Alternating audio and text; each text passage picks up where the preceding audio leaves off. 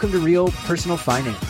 I'm your host, Scott Frank, CFP, CFA charter holder, and founder of Stone Steps Financial. And I'm your host, James Knoll, CFP, MBA, and owner of Root Financial Partners. The premise of our show is simple money can be confusing, but it doesn't have to be. Our goal is to answer real personal financial questions that we hear from our clients and our listeners. Each episode, we answer one personal financial question in a clear and understandable way. Because money is a tool, and when you understand the language of money, you can make better decisions to improve your financial life. Hey, James. Hey, Scott. And welcome to another week of Real Personal Finance. Thank you very much. Excited to be here. Yeah, uh, I'm excited to be here too. And now we actually have some people who are part of Real Personal Finance Nation mm-hmm. which is really cool. It's rolling. Yeah, baby. So if you are interested in taking your listenership to the next level, being a part of a community that allows you access to a element scorecard, a chance to come together as a community and learn from each other and have once a month ask me anythings with James and myself. That's where we come together and answer your questions um, to be clear, we cannot answer specifically like what should James Alex asset allocation be for a specific question. We can't do that because that's uh, getting a specific advice. We can do that at our firms, but for this group, we can give you the frames to get your own solves to help you get better, make better choices, ideally, and execute in your financial life. So if you're interested, go check it out, realpersonalfinance.co, click nation, and um, come join us. We are happy and excited to have you. Absolutely. What do you uh, want to do today? Let's dive into a question. We have a question from Randy. Um, Randy writes, Hey guys, love the show. I'm not sure if this can be a whole show, but I was wondering if you guys can go over how to think about choosing between the survivor benefit plan and whole or term insurance. I'm in the military and will be retiring soon. I work with a lot of members that are retiring, and this choice seems to be like a coin flip, or they simply go off of what someone else did. I know the decision is different for everyone. So I was hoping you guys could go over the framework and how to compare the two. I would love to be able to point people to a podcast that walks them through the process of comparing the two. Well, thanks for the uh, question randy and thank you for your service. And uh, yeah not not a not an easy question to answer but i think we can definitely give you a frame that will help you find the right solution for yourself. Yeah agreed. And, and to echo scott thank you for your service randy. It should be more than a coin flip from our perspective so we're going to walk yes. through. If you're not doing the coin flip side how, how else would you think about this? To start though let's give a breakdown for people listening because eh, yes if you're in the military you're eligible for a pension but there's other institutions as well that you also might be eligible for a pension from. Yep. If you're a teacher, if you're in law enforcement, if you're a firefighter, if you're in certain corporate positions, you may be eligible for a pension. And when it comes time to elect that pension, they'll usually give you a few options. They might say, Hey, Scott, thank you for your service. You have worked enough years, and based upon your salary and your years of service, you can get one amount for the rest of your life. And let's, yeah. I'm just going to make up some numbers. Let's assume that amount is $3,000 per month. And as long as you're alive, Scott, you continue receiving that. Sweet. I'll take if it. If you pass away, your spouse Amanda would get nothing. So that's the the Ooh. downside to that. That's or right. Scott, I'll give you another option. You can receive $2,800 a month.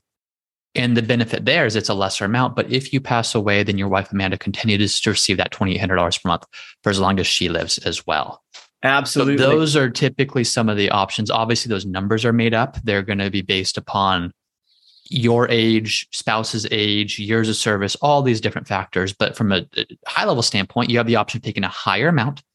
That amount goes away upon your passing, or a lower amount, but your beneficiary gets some percentage of that when you pass. I agree with everything you say. I would only add one thing. I oftentimes you'll see in a lot of pension um, scenarios, they'll say something along the lines of exactly what you gave to me, I'll just give back to you. But the third option would be that, James, you can choose to receive $2,900 a month. And if you pass away, Ashlyn will receive 75% of your benefit.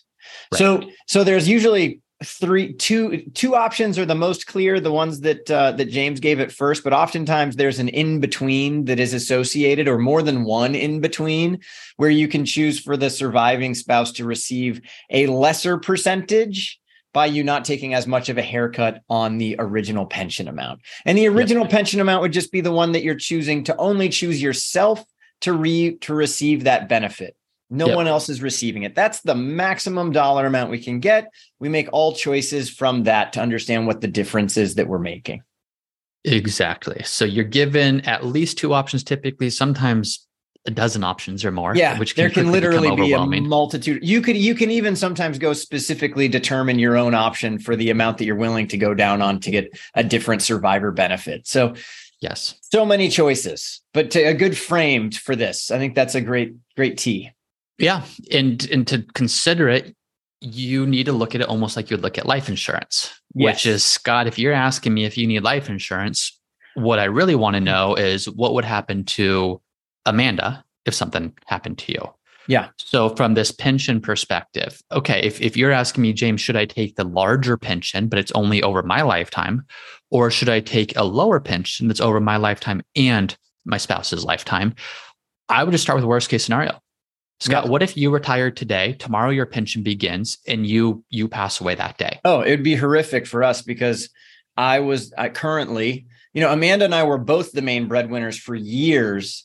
And then when we started Stone Steps, I basically earned nothing at the beginning and she earned everything until we finally flipped that right? Where she decided to her one of her life goals is to be a stay-at-home mom. So now she is and now i make all of the income and she makes she makes still some income as a consultant but it's very it's very much so weighted my way now on the income threshold. Her time and energy is devoted to being an amazing mother. So mm-hmm. with us if we were to do that now and I was the survivor benefit, she's there's no survivor benefit. Like for her, we would be in a big trouble right now. We need that benefit to be for both of our lifetimes, not just one lifetime. Exactly. So that's where I would start. And so we'd look at that and say, okay, it's it's pretty clear that electing the single life annuity or single life pension maybe isn't a great place to start for you. Now let's fast forward. Let's fast forward, say 15 years. Kids are in college and or through college, they're financially independent. Let's just assume Amanda's working at this point and you're you're both earning 50% of household income. Right. Right. Well, now if something happened to you, Scott, it might be a different story. Totally. Boys are grown. Yeah. Amanda's got her income. Yes, it would be tragic if you passed, but it would be a different scenario there than it would be today when she's got the full time job of raising kids and also earning the income on the side, but just different circumstances. And so, so that's true. how we'd like to look at it of run through a scenario. So yeah. I'm, I'm obviously using you as an example, but talking to Randy, talking to people, Randy's the listener who yes, submitted the question. I don't know if he said in. that.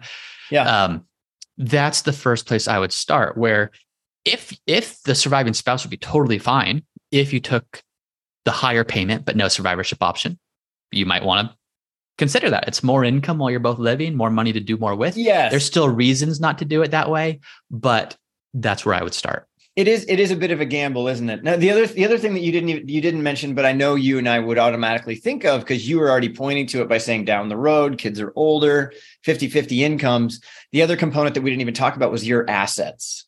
So mm-hmm. what do you have on your balance sheet? Like, do you already have enough money as a family that this is just icing on the cake?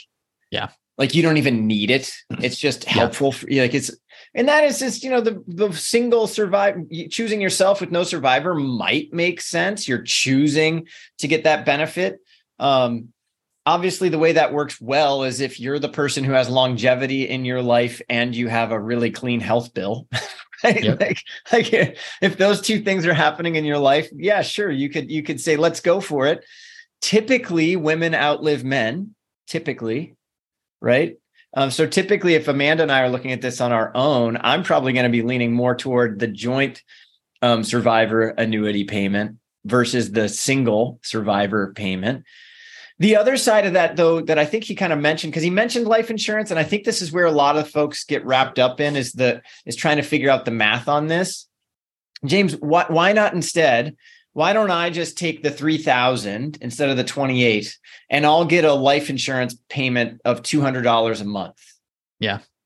And I'll just I'll just I'll just pay the difference. So that way if I kick it um, I'm you know we still get that big lump sum so she's good and we get and then but the but my third three grand turns off versus my 2800 a month. I think that's yeah. what a lot of people get their heads wrapped around try to get their heads wrapped around. Yeah definitely. And it, it, it could work. You just have to ask yourself if we use this exact example one we'd want to determine what's the amount of life insurance needed to replace that amount of income.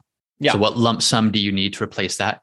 And two if if you're taking all of the quote unquote excess the excess above the joint survivor which is the lower amount, in the single life, the full amount, that full amount's being redirected to a life insurance policy. Exactly. It's no different. It's really can you take a higher amount, get a life insurance policy, and then still be left with more than you otherwise would have, and exactly. the surviving spouse still has something to fall back on.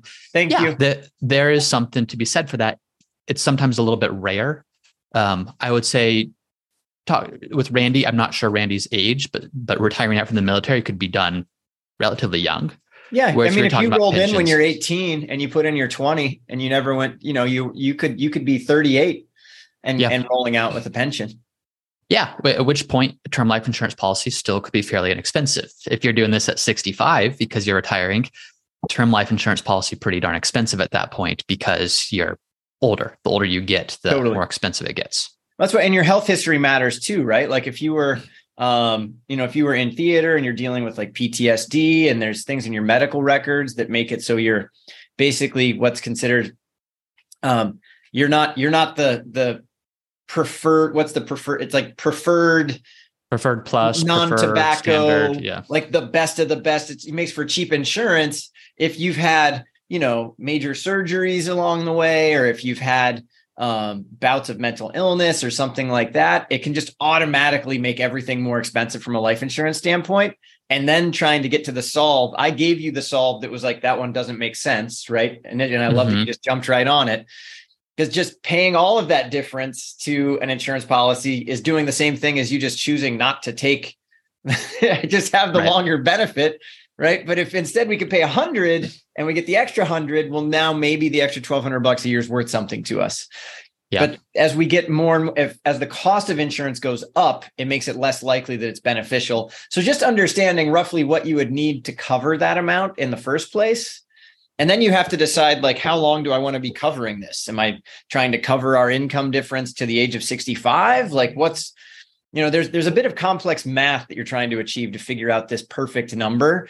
But the funny thing is at the it's not really funny. At the end of the day the numbers that they provide for the joint survivor benefit or versus the single benefit they usually wash out to be about the similar cost Yep. And there's a reason for that because yep. they looked at it.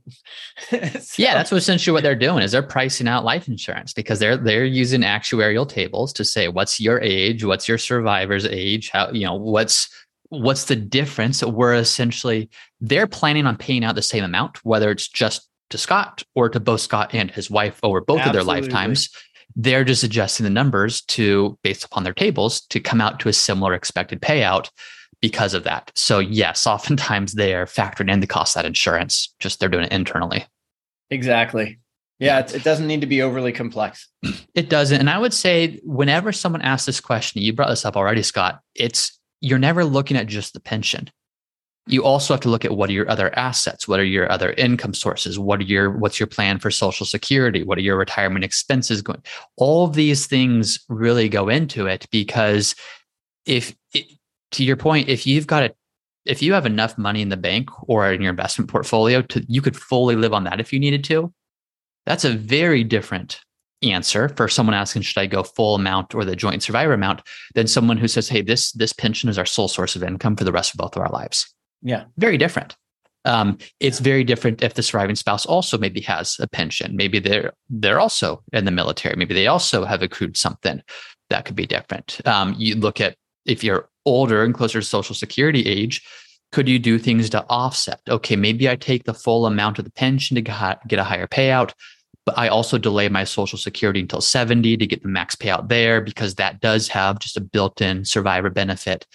So you you do want to start by just looking at the pension, and then you do want to start by just looking at what would their surviving spouse, what would life look like for them if you passed away upon taking that.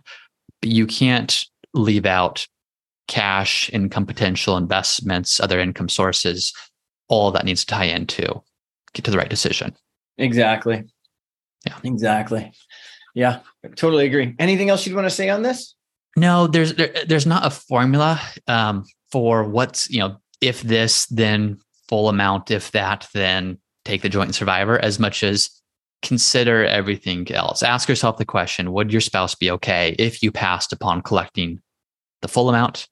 If not, really seriously lean towards that joint survivor. I would say, or come up with a, a financial plan or financial strategy to ensure they would be okay um, should something happen to you. Right. And then once you do know the difference, again, it's not, it's not, sadly, it's not black and white, but you can say, okay, I get an extra $400 a month choosing my own benefit versus doing the joint benefit. And then we can go look at, okay, how much am I getting in income? What would that translate to to a present value number for an amount of life insurance to cover that amount over some next period of 20 years, some number like that? And then go price out the cost of that insurance and see, does it make sense? Do mm-hmm. I want to do this?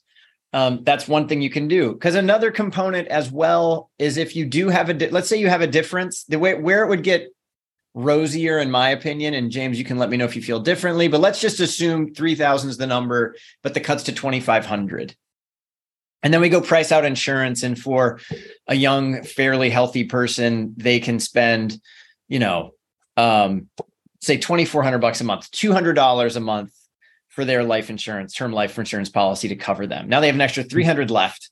Funny thing is they don't even need the 300. So they could do something, they could go invest that 300 now. So now they can go invest yeah. the 300 while they're spending the 200 to protect them, but now they're investing an extra $3600 a year for the next 20 years.